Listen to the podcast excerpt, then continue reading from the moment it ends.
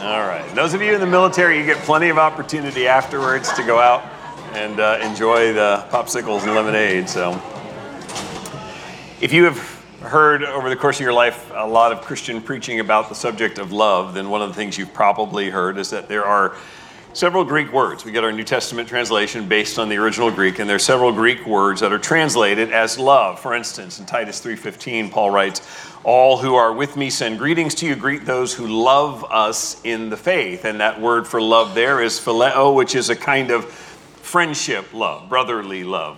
Always think of the city of Philadelphia, city of brotherly love, and, and how they magnify brotherly love in so many ways. I lived in Philadelphia for a number of years and have family that loves Philadelphia sports teams, so I know the irony and all of that. Um, but nonetheless, John 11 also shows us phileo when it's talking about Jesus outside the tomb of Lazarus, and he is weeping outside the tomb of Lazarus. And those who are watching comment on his love for Lazarus, and they use that word phileo, another word that shows up also in the New Testament, but it shows up in the uh, actually the antithesis of it. The word is used, but it's negated, and that's storge, which is a um, again, a kind of affection. We see it in the New Testament in the words that are often translated in the ESV anyway as heartless. Um, could signify a kind of family love, but there in the New Testament it's showing the opposite of that, lacking that sort of affection. Another Greek word that we think about is eros.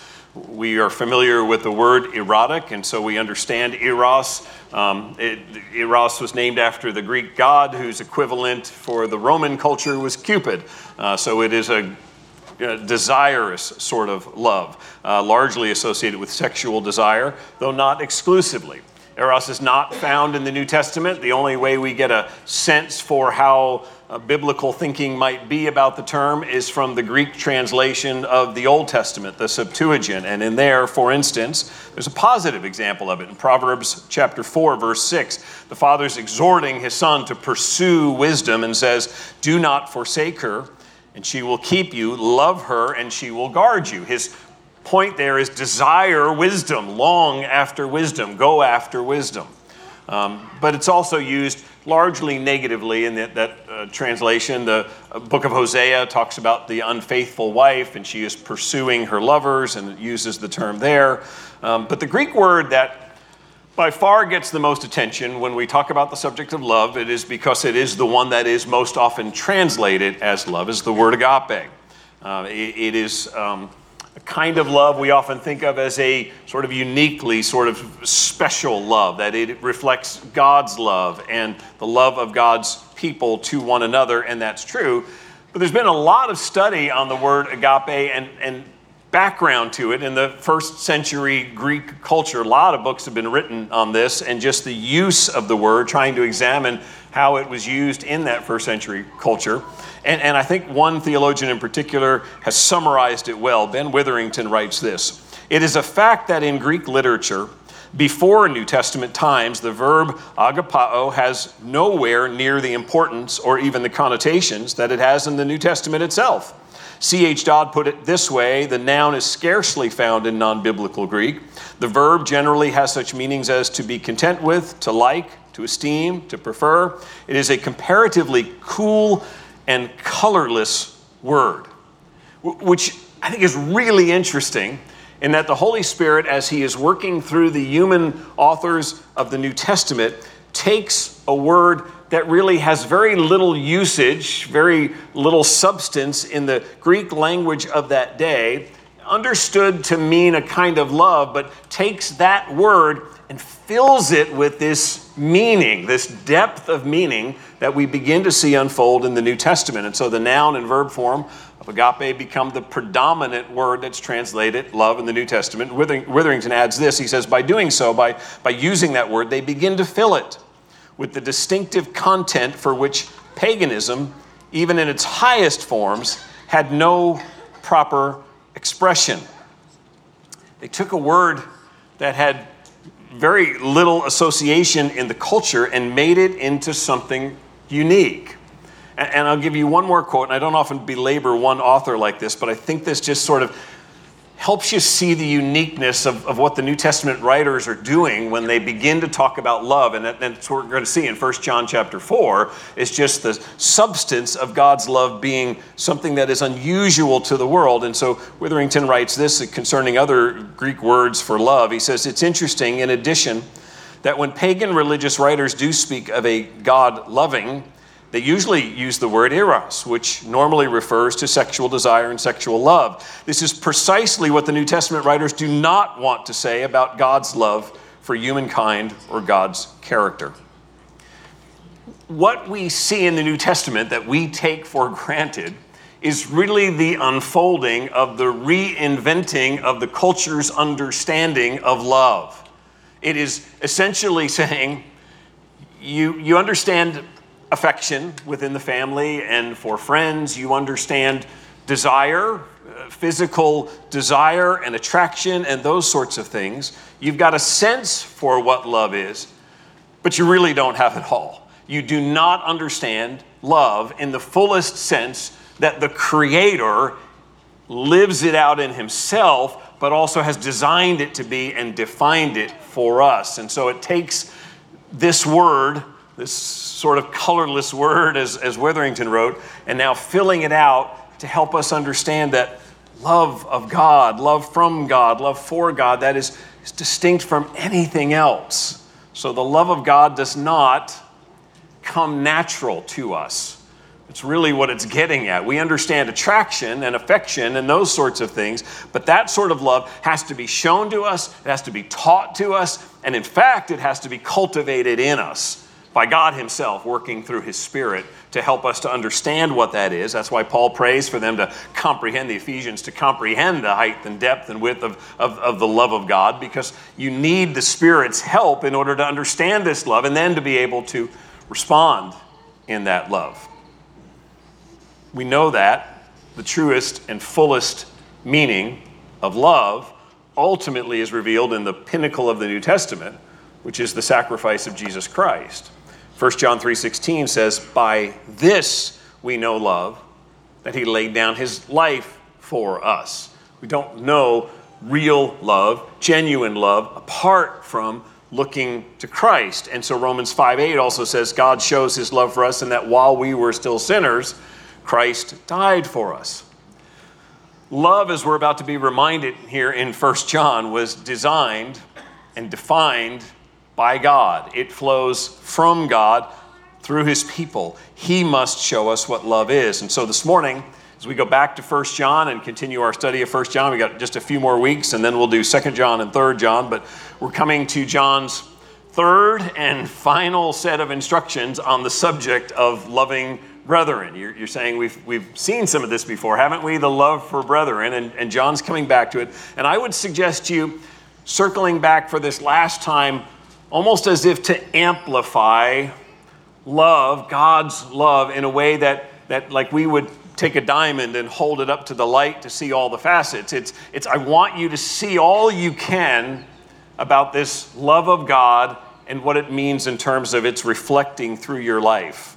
And so our passage is going to take us from chapter 4, verse 7 is where we'll start, and we'll go through chapter 5, verse 5. It is a, a long section. We won't touch on every piece in detail. Um, but as you, if you have a copy of the notes that were out front, you know I've broken it down into seven points.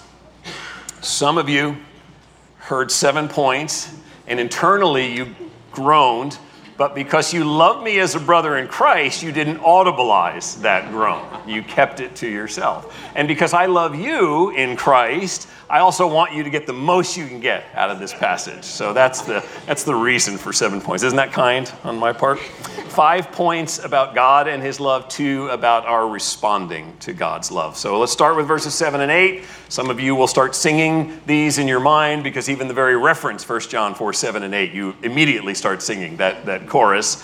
You can, you can quietly sing that to yourself if you want. Um, Beloved, let us love one another, for love is from God. And whoever loves has been born of God and knows God. Anyone who does not love does not know God because God is love. And so, point one, very explicit here in the text God is love. We've seen unequivocal statements like this earlier in John, in John, 1 John um, 1 5, where he says God is light. And, and, and it's very clear from his calling God light that the reference there is to God's holiness, God's purity, the fact that there is no shadow of sin at all in God, there is no darkness. God is light. And so when chapter 4 says God is love, it does not mean that God is only love. There are some in the culture and some who attack Christianity who just try to say, well, just God is love. Everything about God is love, and therefore everything should just be loving, and, and to the exclusion of the fact that God is light, God is um, just, God is righteous. Uh, all of that, God is merciful. We go on and on with God's attributes. Uh, essentially, just like the, the God is light statement, what this is saying, God is love, is that God is perfect in love. Everything God does flows from his love. God is loving in all of his ways, all of his actions are loving. God is always a loving God. You cannot separate the, the love of God from God himself. And, and so, in, in all that we see God do, he is a God of love. But verse 7 also particularly emphasizes the fact that love is from God. That not only is He love, but He is the source of love for the universe. That, that it is from God that we understand what love is. It begins and ends with God. Now, keep that in mind with all that we've seen in 1 John, and he alludes to it then in, in, in verse 8 the world does not know God. And if the world does not know God, it cannot grasp the true meaning of love. Uh, that, that may be difficult for us to comprehend because we've seen things that we would sort of think are, are loving. The, the world certainly talks about love. This music is filled with love. Movies are filled with stories about love. Greeting cards are filled with comments about love. We, we see love in so many different ways. And yet, what Scripture is saying is that it is from God and it takes knowing God. And so an unbeliever can try to sort of understand and emulate what they see, but they cannot fully grasp the true meaning of love.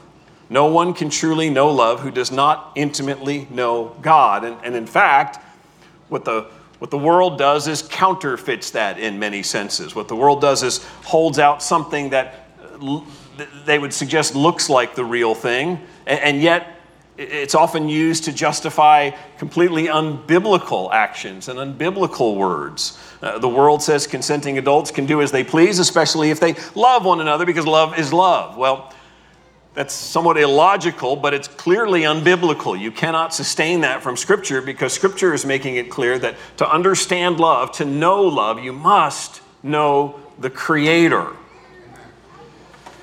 Verse 7 says, True love is derived from God. For love to be genuine, it must reflect our knowledge of Him, it must reflect of His character. That's why when we talk about love, we're talking about that which is active, not just in words, that which is sacrificial, because that's what God's love is. Uh, uh let's read on, verse 9. In this, the love of God was made manifest among us that God sent his only Son into the world so that we might live through him. So God is love. Second, God reveals love. That word manifest obviously can also be um, revealed, translated as revealed. God has made his love visible. God has shown us what his love is. We don't have to guess what his love is. We don't have to think that it's just some term that, that can be defined in however people feel love is. No, God has actually shown us what his love is, what it looks like. And so to understand his love, we must look at Jesus. We have to see it through Jesus by believing in Jesus and watching Jesus and listening to Jesus. And ultimately, we know what, what did Jesus do? What's, what's the focal point then of understanding the love of God? It is the sacrifice of Christ. It is his death on the cross that he gave himself for our sin. And that is surely love. But actually, Jesus himself takes it to a higher purpose back in the Gospel of John 14 31, and he says, I do as the Father has commanded me, so that the world may know what? And I love the Father. I am here to do, to obey the Father and to do the Father's will, even to the point of dying on the cross And that is the demonstration of my love for the Father, that I obey Him, that I sacrifice, that I do as He tells me to do. And so, yes, Jesus dies for His love for sinners, to, to save them and to rescue them. But the even higher motivation is that people would see in His suffering His love for the Father. And so John, Jesus reveals to us a, a, a sacrificial and serving love. Verse 10 says, In this is love. Not that we have loved God, but that He loved us and sent His Son to be the propitiation for our sins. And then if you just scan down a second to verse 19, it says, We love because He first loved us. Here's the third point God initiates love. Whatever love you have for God, whatever love you have for others, for your brothers and sisters in Christ, it is derived from God's love. He loved first. He wasn't waiting in heaven for us to figure out how to love and then he would respond in love. God, in love, sent his son to die for sinners and he initiates love. Apart from God loving you, you would not comprehend the meaning of love much less truly love anyone else for that matter. We have to know it from Him because God shows us love first. God saved you first by in eternity past setting His love on you that He would then draw you to Himself as His own. And, and now through the gospel, you now know God and you know His love, and you are now empowered to obey and to love others. Uh, that word propitiation, I just want to take just a moment as an aside on that in verse 10. We've talked about it before on Sunday morning, so it's not a new word, but it may be for you this morning. And so if it is, it refers to something that only Jesus could do, and it's something that Jesus did on the cross. The Oxford Dictionary says propitiate means to win or regain the favor of a God, spirit, or person by doing something that pleases them. So think about it this way that man's relationship with God is we are sinners. God is holy, and so we have become immediate enemies of God. We, we break God's law, and that displeases God. And the penalty, he says, is death. That, that there will be death as a result of the judgment of sin. And so God requires a sin offering. Our rebellion against his holy law requires the offering of something for that, that penalty, for that sin penalty, and God demands that this penalty is death. That's why for you and I to somehow try to earn or win our own salvation is impossible. We face eternal separation from God. We face eternal death for not trusting in the sin offering that He provided. And that's why he's emphasizing here that that propitiation is in Christ. Jesus was able to meet that penalty, the sinless one. Uh, the, the, the sinless one died for sinners, the righteous one for the unrighteous, the one who loves the Father and has eternally loved the Father, gives himself for those who are enemies of God. And that's the offering that is propitiation. So by his death, Jesus became our sin offering. He ultimately satisfied God's wrath so that the penalty of death for you and I could be passed over, so that we might be able to be brought near to God turning to Jesus and trusting in Him. That's propitiation, and that is love. God did not have to give His Son in our place. He did not have to sacrifice his beloved son, nor did the son have to sacrifice himself. But, but 1 John 4.10 says he did it because of love. That was the, the need to satisfy God's justice, to bring about the propitiation for our sins. So God is love, manifests love, initiates love, and fourth, he matures love read a longer section here. This will be verses 13 through 18, and this is a little bit more difficult section, and we'll, we'll take our time kind of working through it. But um, 1 John 4 13. By this we know that we abide in him, and he in us, because he has given us of his Spirit. And we have seen and testified that the Father has sent his Son to be the Savior of the world. Whoever confesses that Jesus is the Son of God, God abides in him, and he in God. So we have come to know and to believe the love that God has for us. God is love, and whoever abides in love abides in God, and God abides in him. By this is love perfected with us, so that we may have confidence for the day of judgment. Because as he is, so also are we in this world. There is no fear in love, but perfect love casts out fear, for fear has to do with punishment. Whoever fears has not been perfected, or the word could be matured in love. As you're going through this passage, it's 17 and 18 that get to this idea of maturing love, but verses 13 through 16 are really pivotal in terms of making a connection in this passage for us in what John has been teaching us. 13 through 15 revisits the whole issue of a, of a doctrinal test for one's assurance. This is what we talked about last Sunday. John will circle back to it again a little bit when we get into chapter 5 next week. But it is essentially saying, This is the truth in which you have placed your faith. And that truth is that God sent his son, Jesus Christ, and he says it there in verse 14, to be the Savior of the world. And so the confession then is that Jesus is the Son of God. It's the belief that Jesus is who he says he is. And that, that's sort of a, a doctrinal test of assurance. Do you believe this about Jesus? And if so, then you should have hope in that. You should have assurance from that. That's the, the doctrinal truth he relates. Now, now the, the question then, as we go through that section, you, you come out of verse um, 12, if we love one another, God abides in us, his love is perfected. And when you get to verse 17, again, he talks about love being perfected in us. So the question then is 13 through 15, this sort of doctrinal test, how does this fit in here? Why does John just, it seems almost randomly in this discussion of the love of God and, and our carrying out that love, why does he include this in here? And it's because this really joins the two kinds of assurance that we've been talking about through 1 John.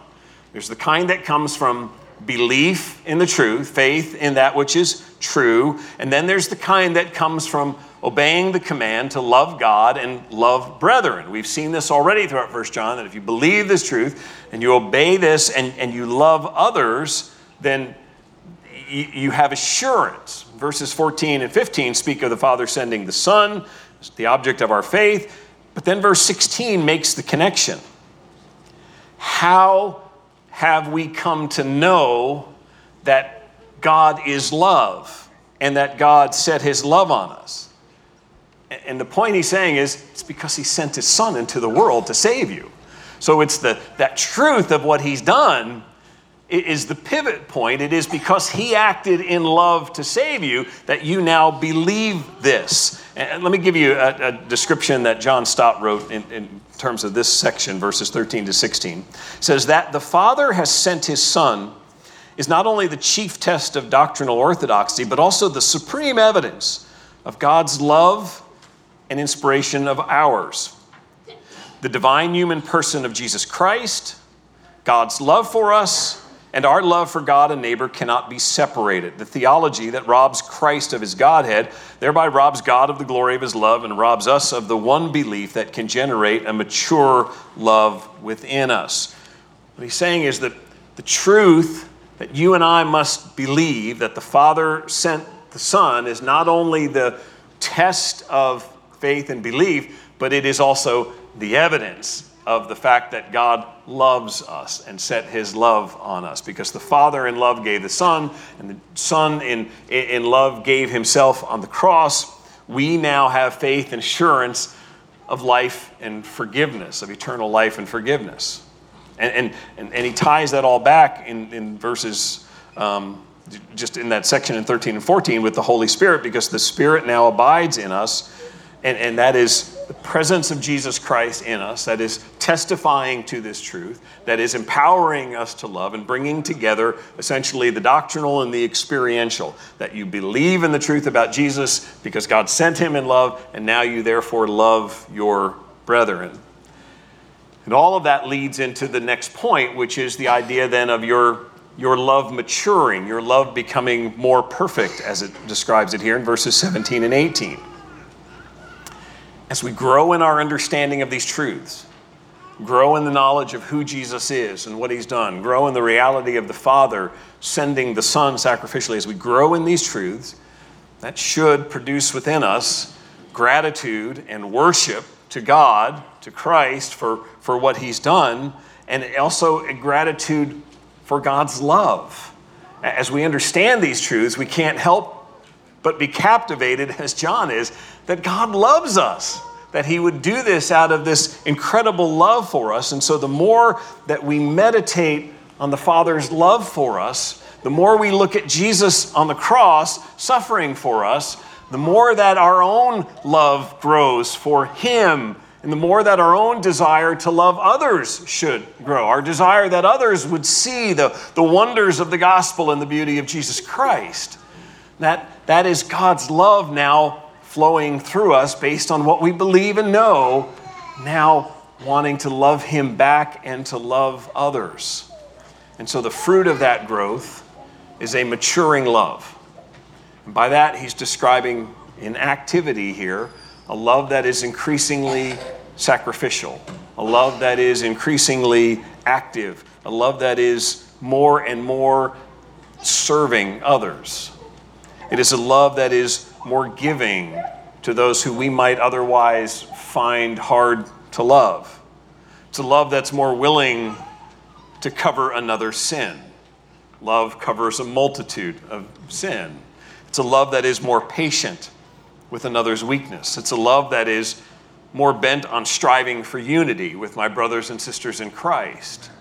Those, those qualities on this side of eternity should be growing in us, and that is the maturing of the love of God in us, because we are being inclined outward toward people, toward being patient with them, toward, toward helping them, toward serving them, because that is the evidence of God's love maturing in me.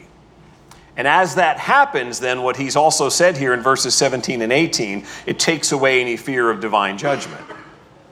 I now have the Holy Spirit working in me, growing in me, increasing in me a desire to serve and love others, to be engaged in their lives, and to initiate love toward them in such a way that I'm able to go, that's not who I am by nature. That, that's not ordinarily the way that I'm wired, but by God working in me, He's now changing my desires. And that then is why He says, then there is no fear in a, in a maturing, growing love. I'm, I'm not, I don't have to worry about divine judgment because I can already see God's doing something in me that, that must be God to accomplish that. Verse 12 had said, No one has ever seen God. If we love one another, God abides in us, and his love is perfected in us. Obviously, we've seen in Jesus Christ, John is the one who tells us in his gospel, he's revealing God to us, but he's talking here in particular about God the Father, and he's saying that his love growing in you is evidence of that which is unseen, the truth of God at work in you. Loving one another shows that, and that leads us to the last of the five points about God and His love, verse 20. 1 John 4, verse 20. If anyone says, I love God and hates his brother, he is a liar. For he who does not love his brother whom he has seen cannot love God whom he has not seen. And this commandment we have from him whoever loves God must also love his brother. God is love. God reveals love, God initiates love, God matures love, and the fifth one is God commands love. We've seen this already in 1 John. It, it, may seem obvious at this point, but this is Scripture and God's Word just making the point abundantly clear that all that we've just gleaned about the love of God is not merely for our delight and pleasure, it is now to be acted on. We are commanded now to love our brethren. And so they go hand in hand God's love in us and our love for our brothers and sisters. You remember back in chapter 3, what I, I said to you then was I, I, think John's sort of simple summary statement of all that he's saying in, in 1 John 3.23. This is his commandment, that we believe in the name of the Son of his Son Jesus Christ and love one another just as he has commanded us.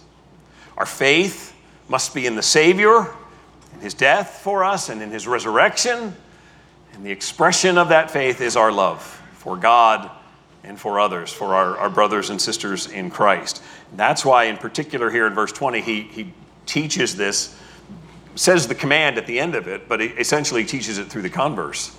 It says, if you're, if you're not doing this, if you are pulling away from other believers in Jesus Christ, if your engagement with the community of believers is just happening to cross paths with them on Sunday morning, if you are not actively seeking to, to serve your brothers and sisters in Christ, he says, then here's, the warning. That's what verse 20 is challenging us on and saying you, you cannot continue this profession if you continue to live in this way that denies who you are professing to be in Christ. Let me take this a little further. Chapter 5, and just the first three verses of chapter 5 says, Everyone who believes that Jesus is the Christ has been born of God, and everyone who loves the Father loves whoever has been born of him. By this we know that we love the children of God when we love God and obey his commandments. For this is the love of God that we keep his commandments, and his commandments are not burdensome. I would say to you, this passage adds to the explanation that I, said to you right at the beginning from verse 7 of why the unbelieving world does not truly love others. Because he says here, everyone who believes that Jesus is Christ has been born of God, and everyone who loves the Father loves whoever is born of him. By this we know that we love the children of God.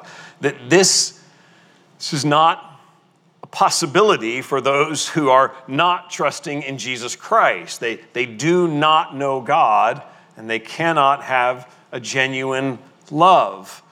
Verse 2 says, We know that we love the children of God when we love God and obey his commandments. Loving God must come first. There's a kind of primacy here that he, he's calling attention to. In the midst of talking about loving neighbor, uh, loving brother and sister, I should say, he emphasizes to us that first we learn what God has done and we respond to that by knowing and obeying God, by obeying His commandments and loving God. So if we profess faith for other people, but separate that from a love for God, that is, that is desiring the creation over the creator. I'm not even going to say that's loving the creation over the creator because it's not actually love. It is desiring people or things more so than God. And that's why he says we must obey God and his commandments. We see that in the structure of the Ten Commandments. First four, how we relate to God, how we obey and serve God. What flows out of that, the next six, are our relationship with people. So we love God.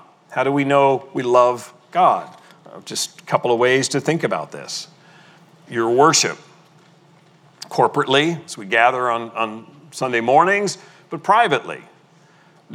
Does, does your life reflect a desire to, to hear from God, to, to be in His Word, and, and to take in what God says? Does your life reflect a, a, a prayerfulness? And I want to speak to God because I understand that God loves me, and my love for God makes me want to speak to Him as my Heavenly Father and tell Him what's happening in my life and ask for His help. So, is, is there private worship? The decisions that you make, the things that you prioritize, what you do with your time and treasure, all of that ultimately is a, a measure, just as it is in, in how we deal with other people and what we prioritize and decide. It is a measure of our love for God. Are we actually actively loving God? Are we serving and glorifying Him? And, and, and just to be clear, verse 3 says God's commands are not burdensome. He's not suggesting here that God's commands are just simple and easy that, that there's just nothing to them. Because we know that's not the case in the sense that the New Testament tells us that we're in a battle here that's spiritual warfare and we're putting to death the deeds of the flesh and, and discipline is required. And so we, we've seen all that. What he means by burdensome is really what Jesus referred to when Jesus was talking about the religious leaders of his day, the scribes and the Pharisees, and what they would do to the people that they were leading. In Matthew 23, verse 4, Jesus said they tie up heavy burdens, there's the word again, hard to bear, and lay them on people's shoulders, but they themselves are not willing to move them with their finger. Rather than teaching people that there is a, a just and loving God who is eager to, to draw you to himself and, and to empower you to obey him, life just becomes a, a laundry list of activities. And, and, and, at some point, just an exasperating list because I can't keep them all and I can't keep them all the time, and this just seems impossible. And yet, the New Testament says, in Christ, we have been set free from bondage to sin, and because of the presence of the Spirit, we now are empowered to live patient and kind and loving and joyful. And, and, and so, when he's saying that they're not burdensome here, he's, there's, there's still discipline involved. We must still confront our hearts and, and our fleshly desires, but we can obey God's commands. A loving God has made the way that we now are able to follow after him so that when he says, love your neighbor love God, obey his commands, we can, we can actually do that by the work of his Spirit in us. Let me recite again John, 1 John 4 7, where we started, because I, I want to shift now to the believer's response to all of this. 1 John 4 7 says, Beloved, let us love one another. For love is from God, and whoever loves has been born of God and knows God. So God commands love. Two, two responses on our part. First one is to remember your identity. If you have been saved, by trusting in Jesus Christ, you are born of God. Your life has been made new. That's why it says we've been born again. You are now a child of God. You have been redeemed and adopted into his family. This is reiterated. We read it already, but 1 John 5 1 says, Everyone who believes that Jesus in the Christ is the Christ has been born of God, and everyone who loves the Father loves whoever has been born of him. As a believer in Jesus Christ, you have been born again, and so you now belong to God as your Father. You bear that imprint, that name, that identity as belonging to God. And so, just as you perhaps were raised to grow up reflecting the, the, the, the family's honors and the, whatever the family's values were when they said, you, you know, this is your name and you, you bear this in, in, the, in the best way possible we now are born of God and are to live out that identity as his children, as children of God.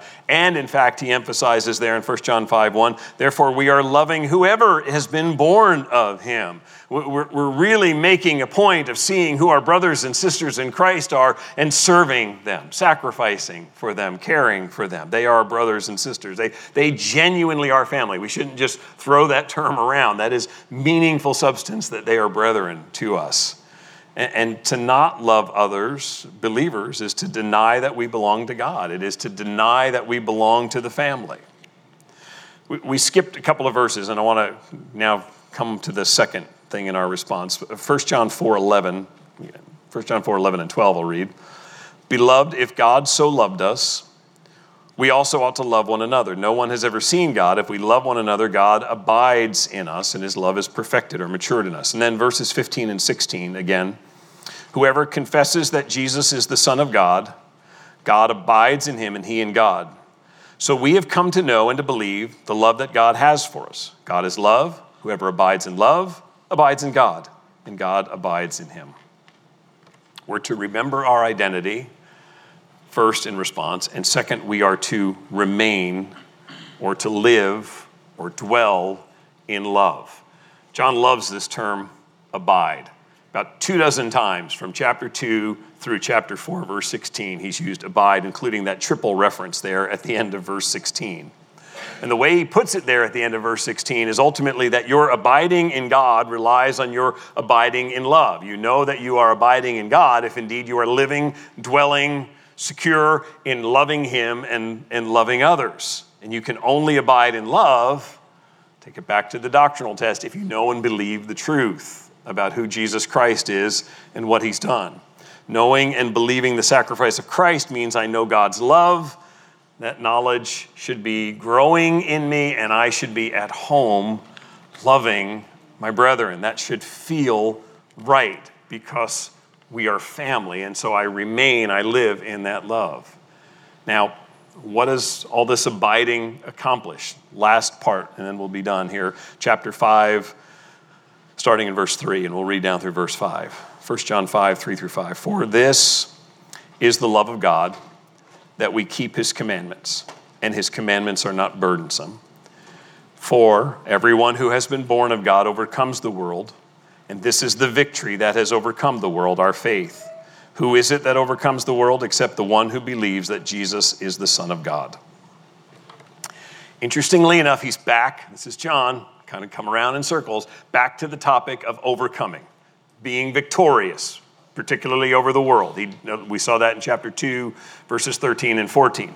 And here he brings it back again by faith, you are in Christ, you are born of him, therefore, you are victorious in him because of what Christ has done. He seems again to be sort of ending this section on a note of doctrinal assurance. And yet, and this is where commentaries are all over the place and where they start and end these various sections. We've got our headings in the ESV that tell us, well, it, it ends there at verse 5, but, but there's different ones who view these uh, as being separate or together. I, I would say to you that his assurance, overcoming in victory, is tied right back to the love of God. That whole paragraph, chapter 5, verses 1 through 5, the, the sort of hinge in the middle is verse 3. For this is the love of God, that we keep his commandments, and his commandments are not burdensome. That's the pivot between verses 1 and 2 and verses 4 and 5. And it's doing the same thing that we saw in chapter 4, where it's connecting the doctrinal and the experiential. As we know and believe the truth that God loved us and sent his son in verses 1 and 2, we respond with love for God and love for his children. And also, he mentions in verse 3 obedience to his commands. But that love now is central to our obedience and faith. Because of this, we obey not out of fear. Our faith is not a response that's a fearful response. We obey out of the motivation of love. So when you get to the end of this, and he talks about overcoming, he's echoing back to Jesus. We're overcomers because Jesus is a conquering king. And the reality is, we have put our trust in a conquering king for whom one day every knee will bow. It's a fearful picture on one level if you don't know him, because even as Jesus described in that, that day of judgment, the things that man believes he did in the dark will be brought out into the light and will be exposed. And Jesus will even say to some, he tells us in Matthew chapter 7, who were carrying out activities and doing religious sorts of things, Depart from me, I never knew you. And that could be a, a fearful sort of thing to hear. But our victory our overcoming ultimately rests on knowing and believing the truth that God is love, that that love is manifest in Jesus Christ, and that God showed us his love. And so he is, he is light and holiness, and he is justice, and he is truth. But for we who are trusting in his Son for our salvation, he is love. He is our, our redemption. He is our Savior who came in our place. And because of that love, there is mercy for you and I today. Because if you're like me, you know that the, the gospel truth that rescued you from your sinfulness is still the gospel truth that you're clinging to today because you're still struggling with temptation and sin. And that's why he's still bringing us back to saying, overcomers. Why? Because God is love. Remember, he sent his son to die for you. Therein lies your hope. Don't forget who he is, don't forget your identity. Know that he loves you. And because he loves you, He's not just like those religious leaders telling you, here's 10 things I want you to do today. He's saying, here are my commands, and now here is my empowerment for you to obey those commands. Here is how I'm helping you to obey those commands. Here's how I'm coming alongside you, and how I'm even continuing to forgive you as you struggle to obey those things. We are victorious, and we overcome the hostility of a world that has fixed its opposition on Christ because we fix our eyes on an eternal home in heaven because our Father in love sent his Son, who in love gave himself for us. And therein lies our hope for ultimately overcoming. Amen? Let's pray. Lord, I, I pray first for anyone who is here this morning or watching online this morning who is not, this, this just simply does not resonate, this sort of assurance and hope that this still seems like difficult truth to fathom the uh, understanding of God sending his son and our sin being the, the issue that separates us from our Creator.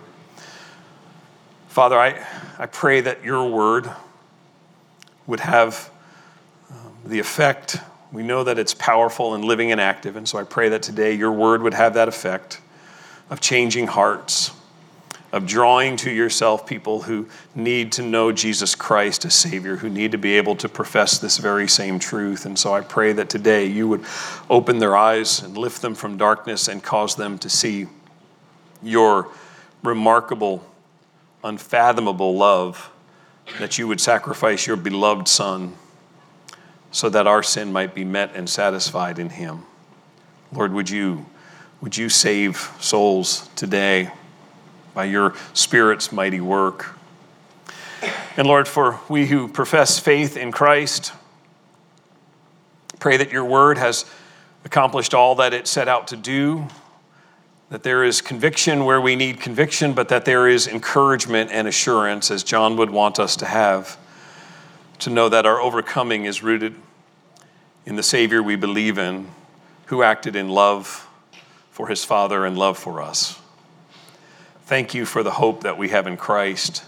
Thank you for the presence of your Spirit to help us, to prod us to love others when we are tempted to do otherwise, to help us to love when we are being short in love, when we are being impatient or unwilling or not willing to overlook some offense.